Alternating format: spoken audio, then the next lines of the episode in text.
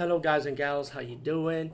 Today I'll be talking about an awesome way to start your free podcast, and I mean free, no catch, no gimmicks. It's totally free, easy to edit, easy to record, and easy to promote and monetize your podcast. It's called Anchor.fm, and I highly recommend you guys and gals check it out and start your own podcast and let your voice be heard. And also, don't forget to listen to Wild Dork Podcast and tell them that I sent you and that you have it from me. So you get more people to join Anchor.fm. You will not be disappointed because they will also put your podcast in other platforms and then make it very, very much easier for you.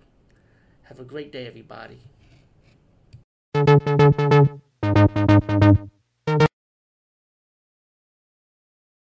Everyone, what's up? Today we talk about the original Friday the, the, the 13th, excuse me. Just got this stub just now, as usual. And I'm sorry I've sounded off lately. My video blocked just now. Kind of sick, but healing. Um, so just first of all, talk about the remake. Now it's time to talk about the original. Um, this is actually the first time since 2009 when I say go the movie route. Um, I'm actually talking about Friday the 13th, the original piece. And um, this movie still holds up today. I still love it. I mean, I mean it starts out pretty much with um, these a flashback when mysterious killing these camp counselors.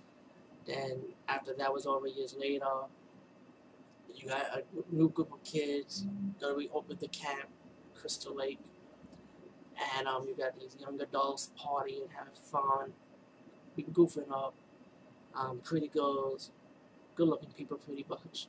You got the crazy guy, Crazy Ralph, which is, which is funny as hell. I remember the scene when he was in the food storage, and Leo about to get something, and Crazy Ralph just appeared.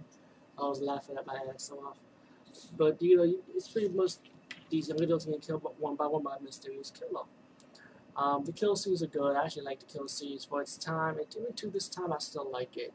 You know, um, this is the, the movie that kind of like I, I wouldn't say it started the slasher genre because there were movies before this, by the way, for a la Halloween and of course Italian cinema that has like Giallo, which is pretty much the movie. If you think about Friday the 13th, not only was a slasher, it was a Giallo because we really didn't know who the killer was. You know what I'm saying? So we get towards the end.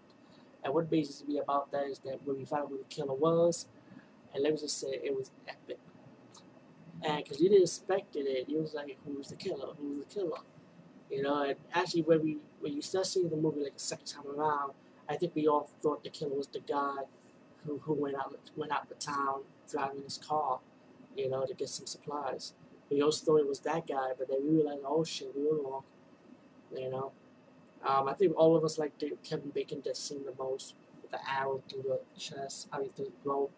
I remember when I first saw that, I'm like, oh shit, I can't even get up I'd be checking underneath my bed. I ain't gonna lie. That was the movie that took me that started it. Like, I need to check under my bed if there's a killer underneath my bed with a spear. Or, I mean, arrow, I mean. You know what I'm saying? Like how you how you would check the ocean and you look at the water, you scared to go the water because a shark may come out. What Jaws did for the ocean, I felt like, in my opinion, this is what Friday the 13th original movie did for looking at me underneath your bed. And I'm not talking about Psycho, or like Psycho did for the shower scenes, but people say they look underneath their bed too for Psycho Killer you know. But you remember Psycho, after Hitchcock movie, you would want to look at your, you would have to lock your doors when you take your showers. Pretty much movies like that has an impact, you know. Um, when we get towards the end, uh, I'm gonna spoil it because you know, guys, we all saw this movie like hundreds of times. Of course, the woman appears out of this old lady, and then you find out that this lady is actually Jason's mother. She's killing the last survivor, and the woman and you get this epic battle between the female survivor and Jason's mother going at it, blow for blow. One of the best, I say, is one of the best fight scenes when it comes to a survivor versus a killer movie. You know, one of those any battles of a horror movie, one-on-one battle, survivor versus killer, and just definitely be to the top of the list. And then we get the edge, gets the machete, chop Jason's mother's head off. Then you get the scene where she's on the boat you thinking this whole this whole shit was over. You know, so when I say shit, I mean a good thing, by the way. I meant mean by a good way. Sorry. Uh, she on the she on her, like the raft boat, like you know, playing with the water, you know, so tired. And then you see this big fucking mutated monster. We're like, what the fuck was that? I mean, I guess I jumped up in the back to like everybody else that watched this movie for the first time. But then I didn't want I had to pause it because I gotta see what the fuck was that? You know, and of course it was pretty much Jason. She wakes up and realizes it was a dream, but actually it was, she said it was true. She was dragged by the kid. The sheriff turned to the hospital bed and found no body underneath the water. She said, he's still out there. You know, uh, one of the things I like about this movie is the soundtrack. The soundtrack is off the hook. I mean, it really gets you into the movie. And um, I just mentioned in my last review for another movie, a CGI animation movie called um, Heartstring Marionette, which the soundtrack was on key, it was perfect, you know. This, this is like what I'm trying to say. Like, when you see these old soundtrack movies, they really know how to balance it out than the newer ones these days. Very rarely you see new movies where the soundtrack when it's on key and on balance and it makes you take it into the character, make it take you to the movie, when you decide to actually take you into the movie. You know what I'm saying? I mean, uh, you probably figure out what I'm saying. But all in all, credits roll up, and that's it. And that's my review of 13th Part 1. I know I didn't review it all in detail, but you guys get the picture, you know. But anyway, peace guys, see you.